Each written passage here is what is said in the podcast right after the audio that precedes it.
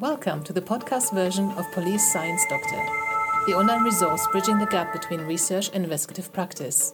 For police personnel who go the extra mile. For academics who want to connect better with investigative practitioners. On YouTube and on policesciencedoctor.com. Hello, everyone. This is Susanne Knabe-Nicol from Police Science Doctor with your weekly dose of police science snippets.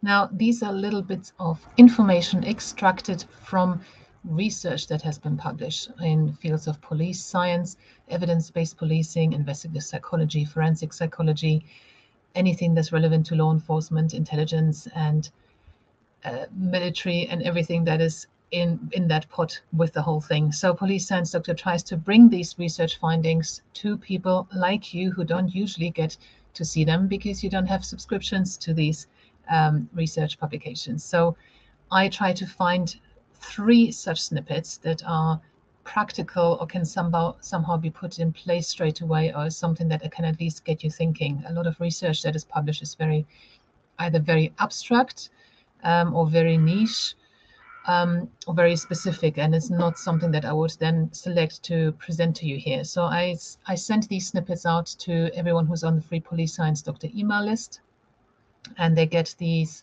sent into their inbox every Tuesday with a link to the original research. And then I also come onto social media as I as you can see me do now, and I talk about them and try to put them into context a little bit. So the first snippet for this week is about combat sexual trauma um, and sexual violence and trauma. A literature review found. So a liter- literature review is I mentioned earlier that we're talking about studies that have been published. A literature review goes and scours a lot of studies that have been done on a specific topic. So it's not doing new research. What it's doing is looking at all the previous research on this particular topic that is of a good enough quality um, to be included in this review. And then it looks at a summary, you know, what overall, what are all these findings? So is literature reviews are very powerful in terms of what they can tell us. So this literature review found that military sexual trauma and combat exposure predict PTSD symptoms, um, post traumatic stress disorder. Military sexual trauma is more related to depressive symptoms and suicidality. Suicidality, this is not an easy word, um, than um, combat exposure. And combat exposure appears to be more related to alcohol use and other externalizing behaviors. So, uh, very, very important issues that need to be dealt with in um, the military. The second snippet for today is about public order links. So these are when we have um, events such as demonstrations, concert, mar- concerts, marches, um, but also things that happen spontaneously, riots, for example. Um, so this is what we talk about in public order here. And uh, these links that we're going to talk about are people that work within the community and liaise with police or work from the police in the community um, with certain interest groups, faith groups, um, other groups or organizations that might perhaps organize an event that could be, then be a public order um, event. So having individuals embedded in the community who act as a trusted third party to link the police and the public can help de-escalate conflict in demonstrations and riots. Link officers or intimate handlers that they're, they're called in um, in this research. I think this was done in in Holland. So this is in, in Netherlands. This is probably the translation. I don't think we would call them intimate handlers in um, in English-speaking countries, and we'll probably think of other things here. Um, Professor Clifford Stott has done a lot of research um, on public order policing, especially football events, and I think they call them. Um, uh, what, was the term they used? But they, they did some research here in the UK and I think in Norway or some under the Scandinavian country and these are very, very useful to have around um, en engagement officers or liaison officers or something like that. Um, so they're called intimate handlers here. Um, let me just read that again because I digress a bit. So, who act as a trusted third party to link the police and public can help de escalate conflict demonstrations and riots. So, these link officers who work with community leaders before, during, and after such events can help prevent and reduce violence, meaning we all should have them. Okay, every police force, every geographic area should put these in place. The third snippet for this week is about mental health within the police. Um, the research found within policing, around 23% of officers have potentially clinical levels of PTSD. 26% have moderate to severe levels of anxiety, and 35% have moderate to severe levels of depression.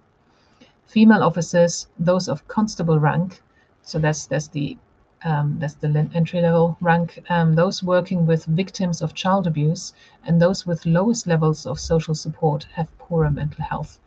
Um, very, very important research there. That something needs to be done. And actually, this article and the article before are open access, which means that um, you can actually read the whole article.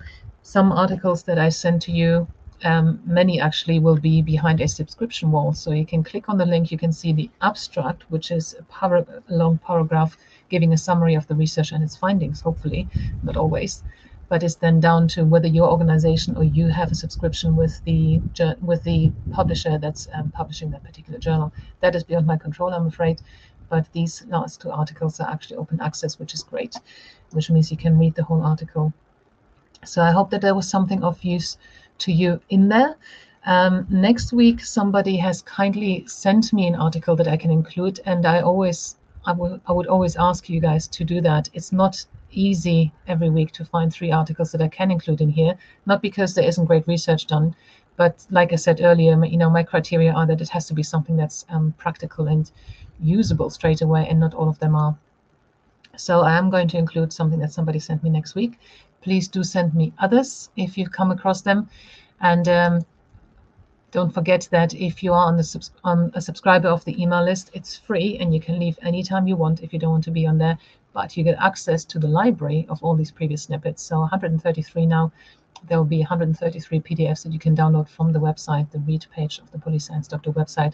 Just Google Police Science and then go um, go to the Police Science Doctor website, input your details into the form that pops up, or you'll find it at the bottom of each page, and you're on the list, and then you can actually get access to that page and um, build yourself a library of snippets if you want. And I'll see you again next week. Thanks very much for listening.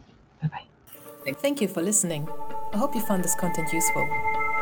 You can get access to each episode's transcript with key learning points, timestamps, and references if you get yourself onto my mailing list just go to the main website on policesciencedoctor.com and on the bottom of each page you will find a sign up form for notifications of new content. Just enter your first name, your preferred email address, and the type of organization you work for. You will not get any spam. This is just for me to let you know about new content and for you to get access to all the transcripts.